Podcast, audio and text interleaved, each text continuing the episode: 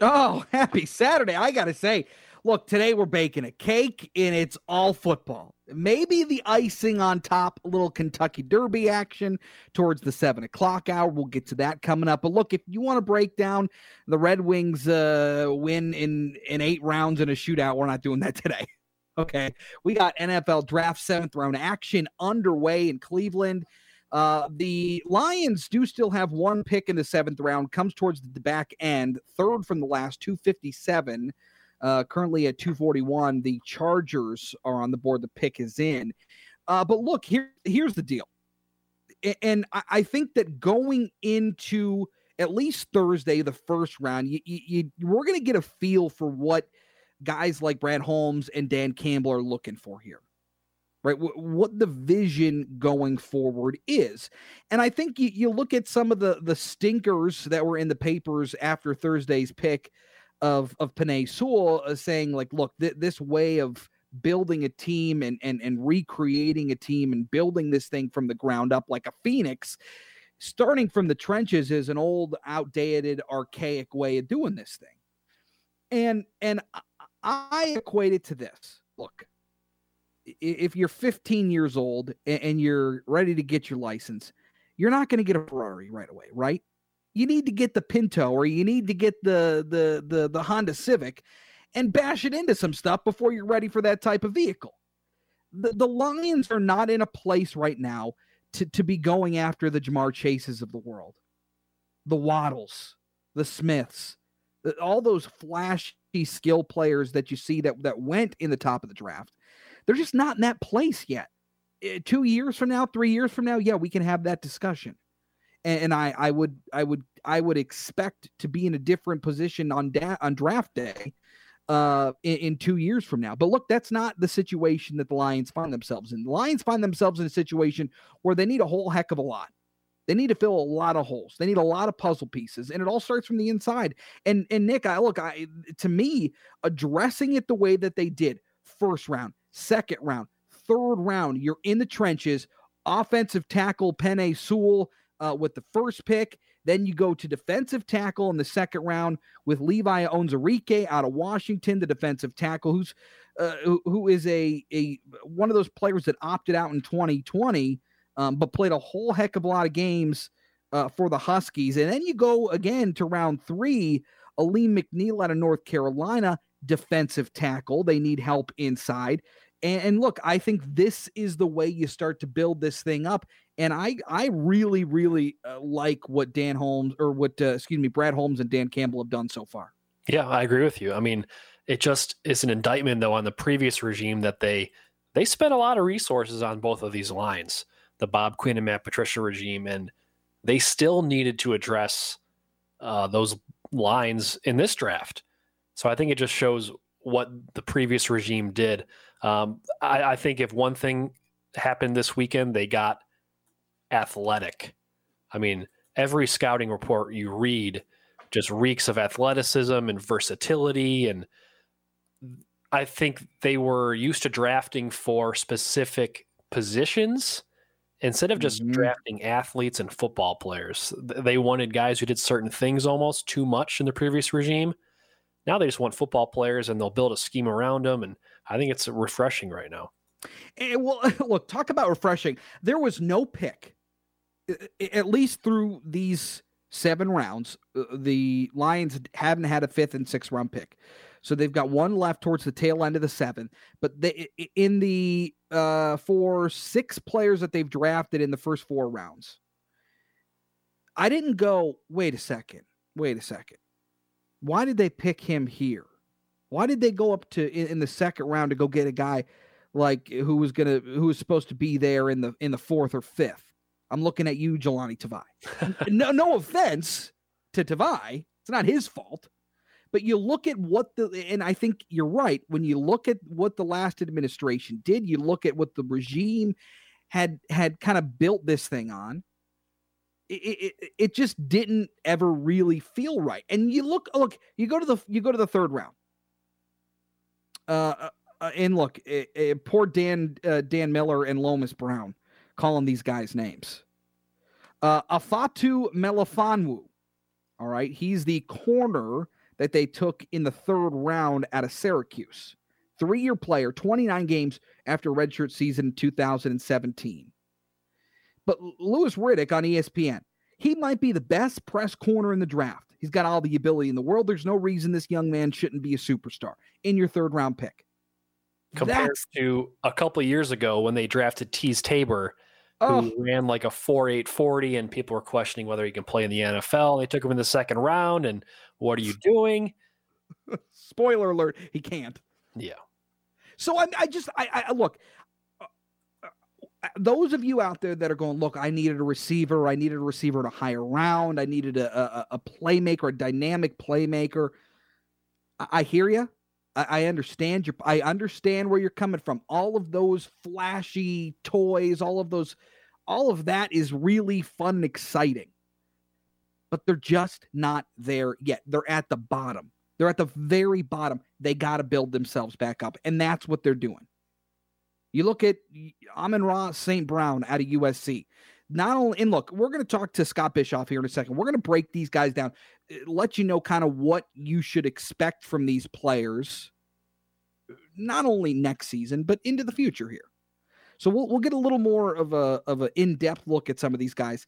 But St. Brown in the fourth round, I look at a guy who, and I saw him play a few times, really good with his hands, high points the ball, but he is a guy that is incredibly physical at the line, and he will block, he will finish blocks. I mean, being a wide receiver is kind of a dual-part job. You got to go up and get the ball, but also you got to support in the run game. And this is another guy who fits the mold of what that personality, the biting of the kneecaps that we saw in the opening presser for Dan Campbell when he was introduced as the head coach. These are the types of players that they're bringing in. They're just absolute animals. They're physical, and they are relentless if you watch some of this tape. So, look, Nick, I don't know. In a minute here before we go to break, what do you think of this thing so far? I think this is on the right path. Yeah, I think it's great. I did read The Beast by Dane Brugler, who writes for The Athletic. And if you have a chance, if you have a subscription to The Athletic, you got to look at this thing up. He has an in-depth scouting report on every player.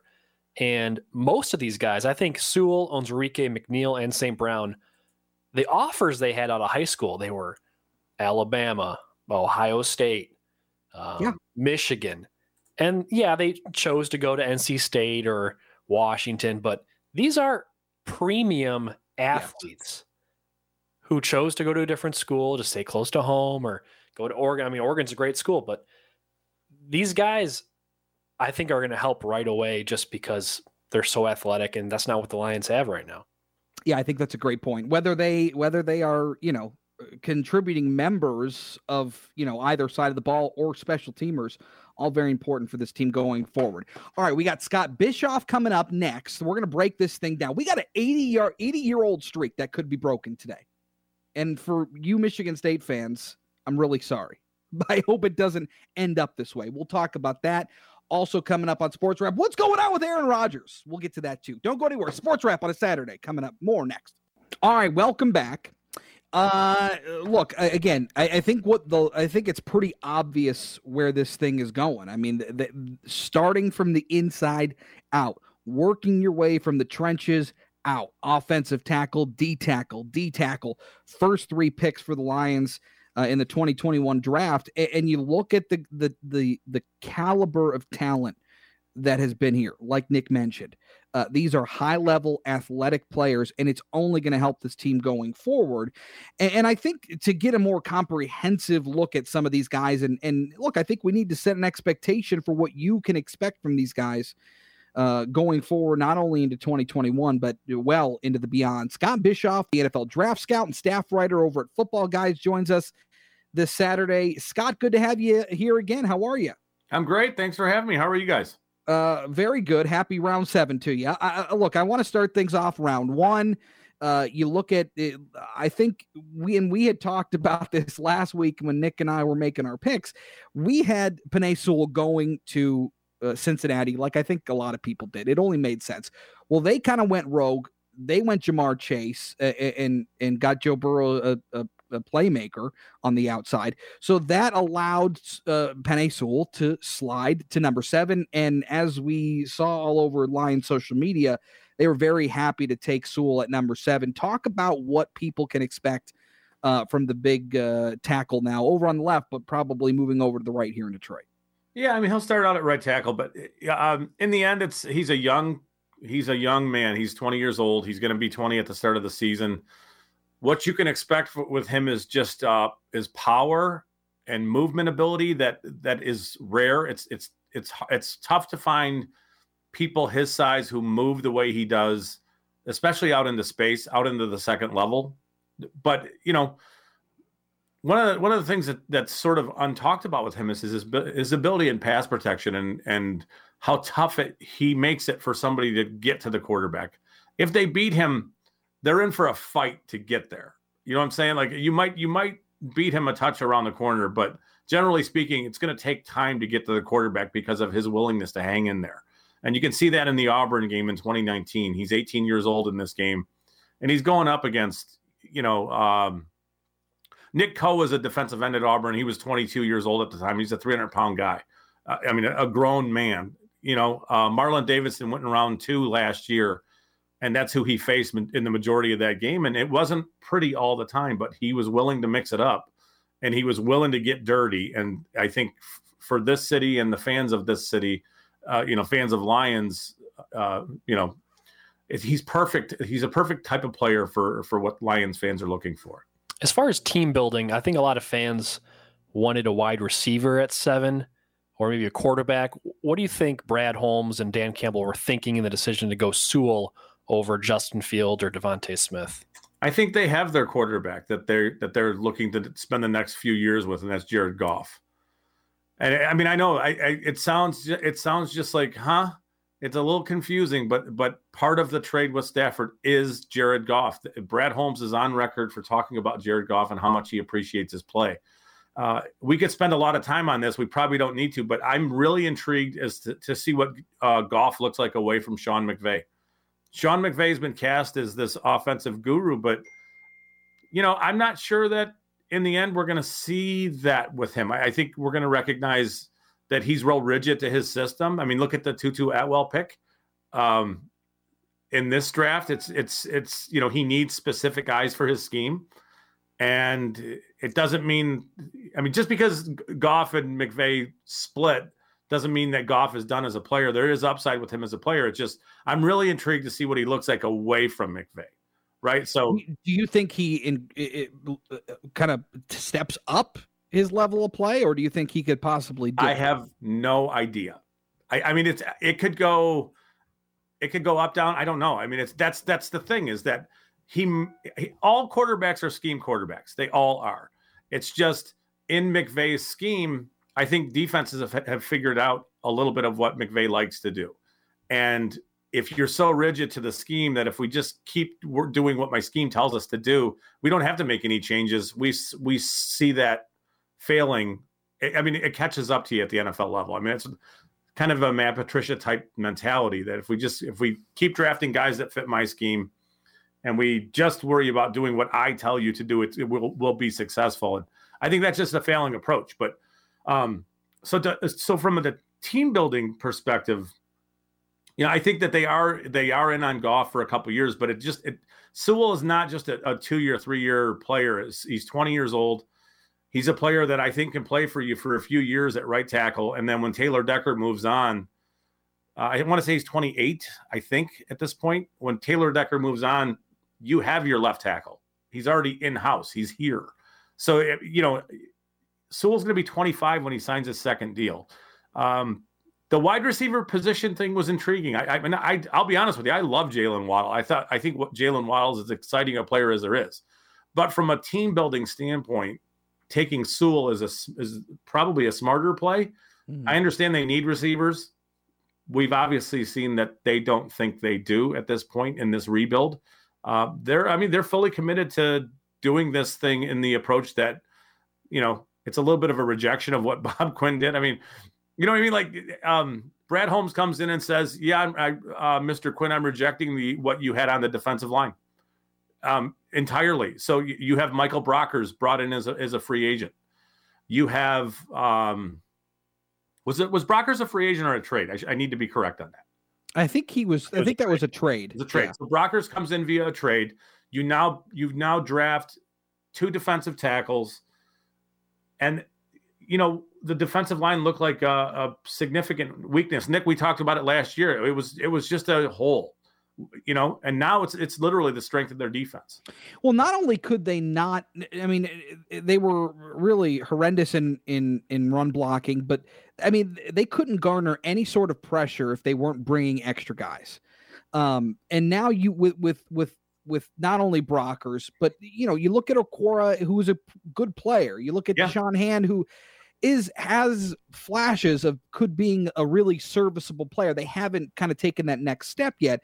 But when you look at guys like Onsareke out of Washington or Alim McNeill out of North Carolina State, these are more guys that are going to play, you know, one will be a three technique, one will be more of a true nose tackle. Those are going to be the guys that are going to really not only help in letting those ends come back around the sides, but also, you know, making some hay in run blocking up the middle. Yeah, and so you know, we're going to talk at some point that they dismissed the linebacker position until round 5. But, you know, Jared Davis was here, and Jared Davis was not lacking in athleticism. But the problem, one of his problems was that his defensive line in front of him did him no favors. Mm-hmm. So now you're in a position, if you look at the defensive line and it's, you know, if it's 1st and 10 and it's a run heavy team, your defensive line looks like Michael Brockers, Trey Flowers, John Penisini or Alim McNeill, right? It could be Da'Shawn Hand. You've got big bodies. You've got the ability to go really big on passing situations. You're going to go Alim McNeill because he's going to reset the line of scrimmage, like you were saying, as a nose or as a one technique. Onsareke is going to play three, and he's very, very disruptive. First, he's got great first step quickness. There was a comparison to Aaron Donald with him, which is absurd because nobody's Aaron Donald. Right? Yeah. Hey, I'm an actor. I'm just like Jason Momoa. No, you're not. So, but he is a very disruptive player. And then you look at Romeo Okwara and Julian Okwara and the other capabilities to bring blitzers. And the Lions are going to a 4-2-5 system where they're going to play a nose or a one technique. They're going to play 2 4-eyes. Or, you know, a 4-eye on one side and a 3 technique on the other side. Then there's going to be a stand-up pass rusher. Sometimes there'll be a down defensive end. So there's going to be a lot of versatility in what they're doing. But their defensive line is versatile in just about every way. You can go real heavy. You can go lots of ability to be disruptive. Sure. It's one of the things that the Patricia mold was not, like you mentioned. It was just there just wasn't much coming from the interior. And if there was pressure, it was sort of like squeeze pressure. And it took a while to get there. Yeah. That's interesting. Sure. Absolutely. And you look at some of the other players they've drafted now a little later on, and they still got a 7 coming up in a bit. So if you could, Scott, hang tight with me. We got Scott Bischoff here, NFL draft scout, football writer over at Football Guys. Hang with us. More to come here on Sports Wrap. Chris Renwick, Nick Roddy coming up next. You know, I think a lot of fanfare and a lot of attention is going to go to that first round pick at 7 with Penei Sewell, as it should. He's a good player, and I think he's going to be here for a long time. But I think for me, just out of these 6 guys that they've brought on board here in the 2021 draft, Levi Onsareke out of Washington is a guy who, for me, is interesting because he seems to be really fast, seems to be really strong. Scott, I know that you kind of talk about, we're joined by Scott Bischoff, NFL draft scout, staff writer at Football Guys, but you talk a lot about you know, how he was used at Washington. He was kind of used more as the anchor on that line, more right over the football. But if you move him to the 3, move him outside the guard there, you think he's going to be more effective in that role? Yeah, I think it'll be more disruptive. You know, when he was lined up as a nose or as a one technique at Washington. And yeah, I mean, one of the other things to consider with him too is that he did opt out, and he's just been a little bit forgotten about, truthfully. But in their scheme, he played over the ball, and you have interior guys. You have, you know, those guys are they're better at dealing with power, quicker power, like the interior defenders are. And as he gets out away from the ball a little more, he has more space to operate. His first step quickness allows him to work the angles of a guard or a tackle kind of thing, or even a center guard combination. He can work those angles a little better. And once you get your, you get your shoulder up the field, it's tough to block a guy as big as he is. He's 6'3" and 290 pounds. Some are going to consider that undersized for a defensive tackle, but not as a three technique. He's just, he's into the backfield or into the line of scrimmage so quick that offensive linemen are going to struggle with that. And quickness is a bigger factor as you get further away from the ball. So how does this change the outlook for the defensive line? I guess obviously they were in a three down lineman set with Matt Patricia, but how does this change going forward? They'll have four down linemen, they'll go two linebackers, and they'll be in a lot of nickel. What does that mean here for this defensive line? How is this going to change? What can people expect? So I think you can expect a lot of rotation. So like we mentioned early on, you're going to see a lot of heavy packages with Trey Flowers and Brockers and Penisini and, maybe McNeill in some ways like that. But then in passing situations, you're going to see the quicker guys who can reset the line of scrimmage and be disruptive. They're going to come in too. And then there's going to be a combination of all of those things where, we're with Patricia, he was asking them to sort of hold their water and to handle the gap on either side of them and be responsible for those gaps and play smart technical football. Aaron Glenn's going to ask these guys to get up the field and pressure the quarterback. He is. Then you're going to see some blitzing. Obviously, we're going to see Romeo Okwara doing what he does, and we hope that he continues to do a really good job of rushing the passer. But it's a completely different mindset. But in order to execute some of that, you need pieces. And if we look at their roster and their depth chart today, they're too deep pretty much everywhere. We haven't mentioned Da'Shawn Hand. We haven't mentioned Nick Williams. We haven't mentioned some of the other Austin Bryant. We haven't mentioned some of these guys. And you have a heavy rotation of very talented guys. And what was a year ago a black hole where there was, there were problems on their defensive line now looks like a strength. Mm-hmm. And with their young secondary pieces, if the defensive line gets home, it makes the secondary look a little better. You can see how this gets turned around. There should be some excitement about what it is that they've done in one season to put themselves to be. I mean, last year was historically bad defensive football for the Lions. You know what I mean? It's changed. It's obviously it's got to play out. Onsarike's got to play well. McNeil's got to play well. Sure. You can understand. You just see the pieces of it, putting them together, and it makes sense what they're doing. Right. So it took a couple years after you had liked, but the Lions do have a Melifonwu now. I knew you were going to say that. So Scott and Sean Belegian did a draft podcast for us for a few years, and Scott loved Obi Melifonwu. I still do. We got his brother now. So what do we expect from Ifeatu Melifonwu? He is nowhere near the crazy, freaky athlete that his brother was, but he still is. He's still incredibly athletic for his size. I want to say he's 6'2" and 200 plus pounds. He's got long arms. Let me get you the thing. He's 6'2 and a half, 205. He has 32 and a quarter long arms. There's a touch of rawness in his game where I think that's why he slips a little bit, because for a big secondary player, for a big cornerback, where they got him, it just seems like it was a screaming value for what he is as an athlete. But he's not the projection that his brother was. Like, Obi was a great athlete, and obviously in hindsight a much better athlete than he was football player, where if you look at Senior Bowl really helped him. And to be honest, the Senior Bowl helped everybody this year because there's so much unknown with these guys.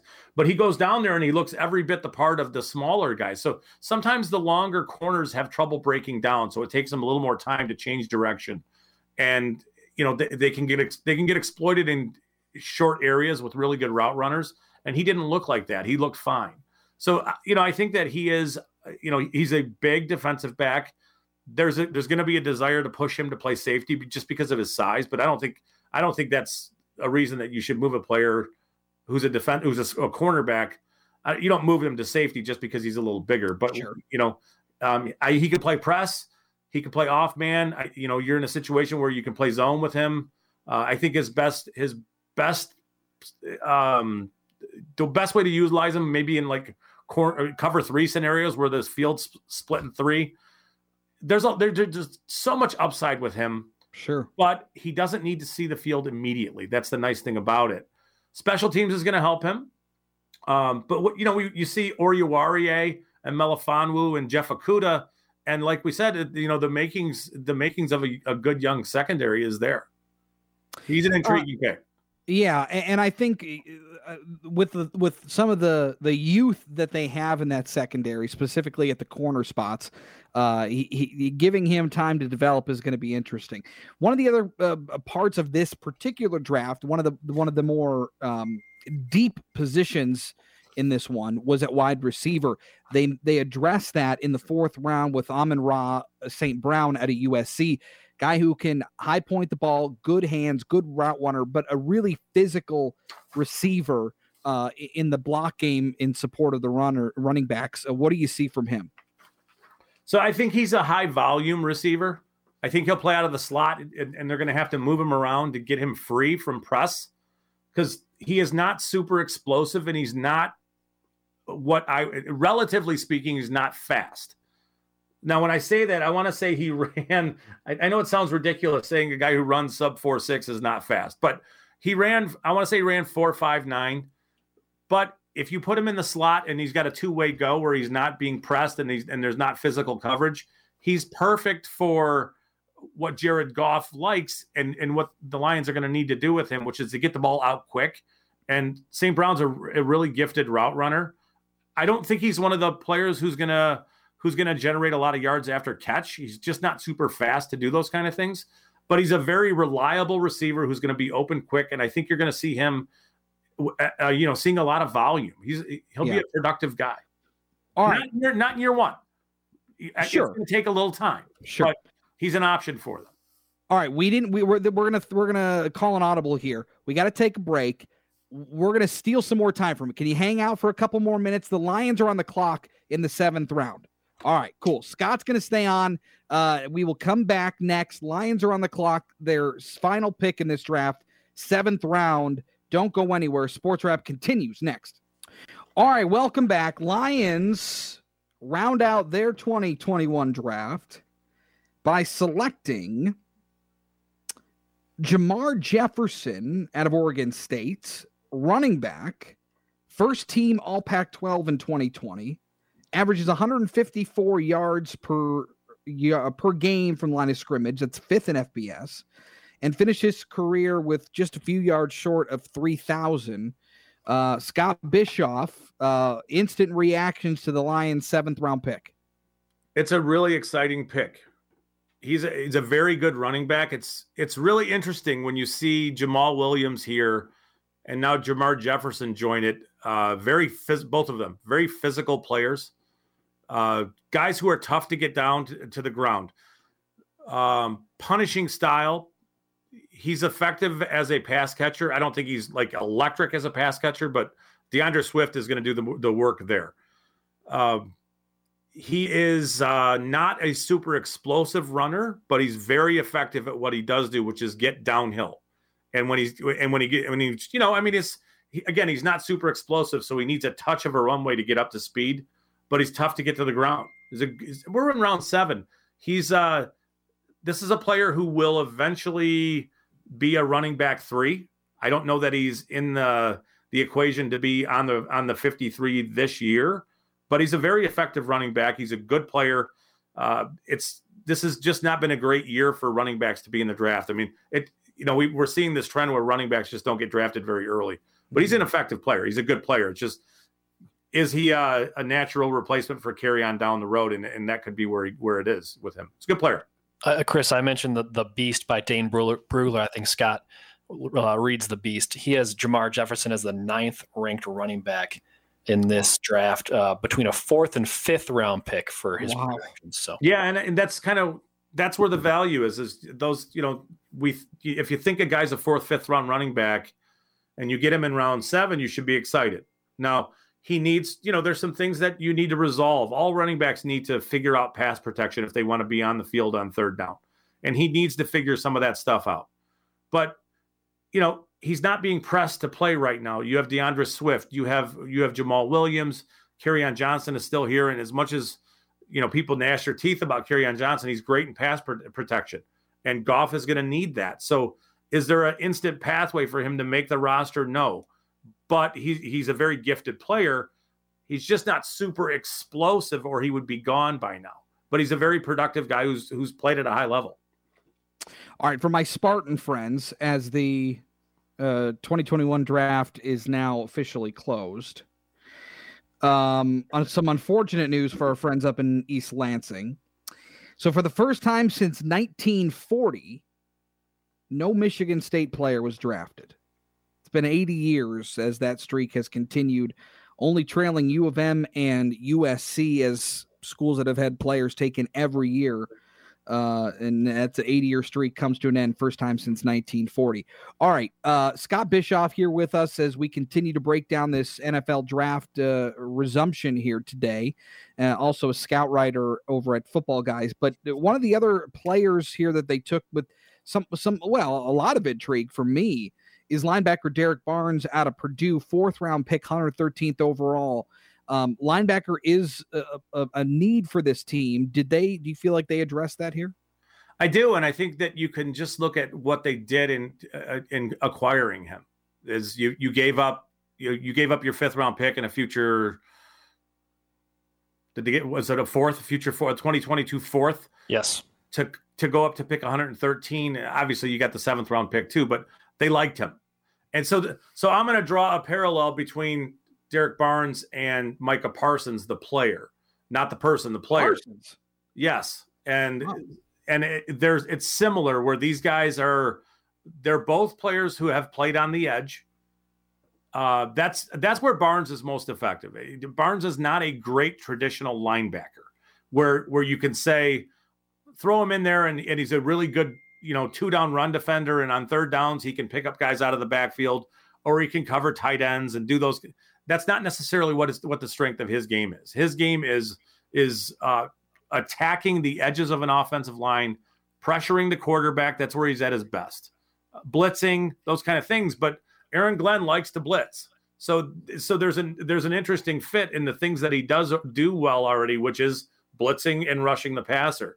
I don't know that he's got great instincts as far as finding the ball as a run defender, but you know, I mean, there's a lot to like about what he does bring. And again, he's not it's not a player that you have to throw in the mix right now. Now with Parsons, there's similarities where Parsons is overly aggressive, where there are moments where you can see him run out of gaps, where you can see him take himself out of plays because he is so aggressive. But he's not a player that you're going to drop into coverage where and feel comfortable about it. But the thing that he offers is that pass rush third down versatility, and Barnes does too. So I think we can draw the distinction that the Lions probably liked Micah Parsons' game. It was just maybe a little too rich for them at 7 overall to take him. And then I'm not saying that Barnes is Micah Parsons as a player, but the style, the aggressive style is there. The ability to get to the passer and make plays, you know, on third down as a blitzer, it's there. It's interesting. So for the second straight year, when some fans thought the Lions would go quarterback, like last year with Tua, this year with Fields or someone, the second straight year they have not even taken a quarterback. I'm going to put you on the spot. Do you think there's any undrafted free agents they might go after? Jamie Newman was undrafted. Felipe Franks was undrafted. Do you think they target a young quarterback to develop behind Goff? I would doubt it. I mean, you never know. I mean, it's... This is a weird year to answer that question and feel good about it. So no matter how I answer it, I'm going to feel a little uncomfortable because there's so much unknown with all of this. Nick's really good about making people feel uncomfortable. So. But it's a good question, and we're going to know. They have Tim Boyle. You have David Blau. You have developmental guys. So you'd almost be forsaking one of them to bring on a massive unknown and a total project. So I don't think they will. I think they're going to be players in the undrafted free agent game. I just don't know that it'll be quarterback. But, you know, having a camp body is fine. And you never know. I mean, Felipe Franks is a talented player. You know, it just never seemed to work. You know what I mean? Like, and Jamie Newman, he was at some big schools. It just never seemed to work for him. So, I mean, they're solid college guys, but with Goff and Blau and Boyle, I think they're set at the position. Again, it's a great question because you can answer it multiple ways and feel bad about however you answer it. You know, I don't know. No doubt. Interesting stuff. So real quick, 10 seconds. Really nice draft here by this team. You like it? You think this is a good first attempt here for this new regime? Yeah, I think it's setting a foundation and establishing toughness and size from the trenches going out it's a really smart way to do things. They could have done differently, but you know, getting bigger, stronger, and tougher and nastier is on both sides of the ball on the lines is smart. It works. No doubt. There he is. Great insight as always, Scott Bischoff, NFL draft scout and staff writer over Football Guys. Always appreciate your time. Thank you, Scotty. Anytime, guys. Thank you. All right, we'll talk to you. There he is, Scott Bischoff. All right, Nick, and also to not completely neglect this, Kentucky Derby readying to get underway. Yeah, they're getting up. Who's your pony here? Who you got? What's your? Are you a helium guy? Are you a Medina Spirit? Bob Taffert's horse. Yeah, it's a good one. Super Stock is on essential quality. Rock Your World, all there for you. You can head on over to FanDuel, get in on the action there. All right, that's going to do us for it today. We'll be back with you tomorrow, 6:00. Chris Renwick, Nick Roddy, have yourself a wonderful Saturday. Lions finish off the 2021 draft.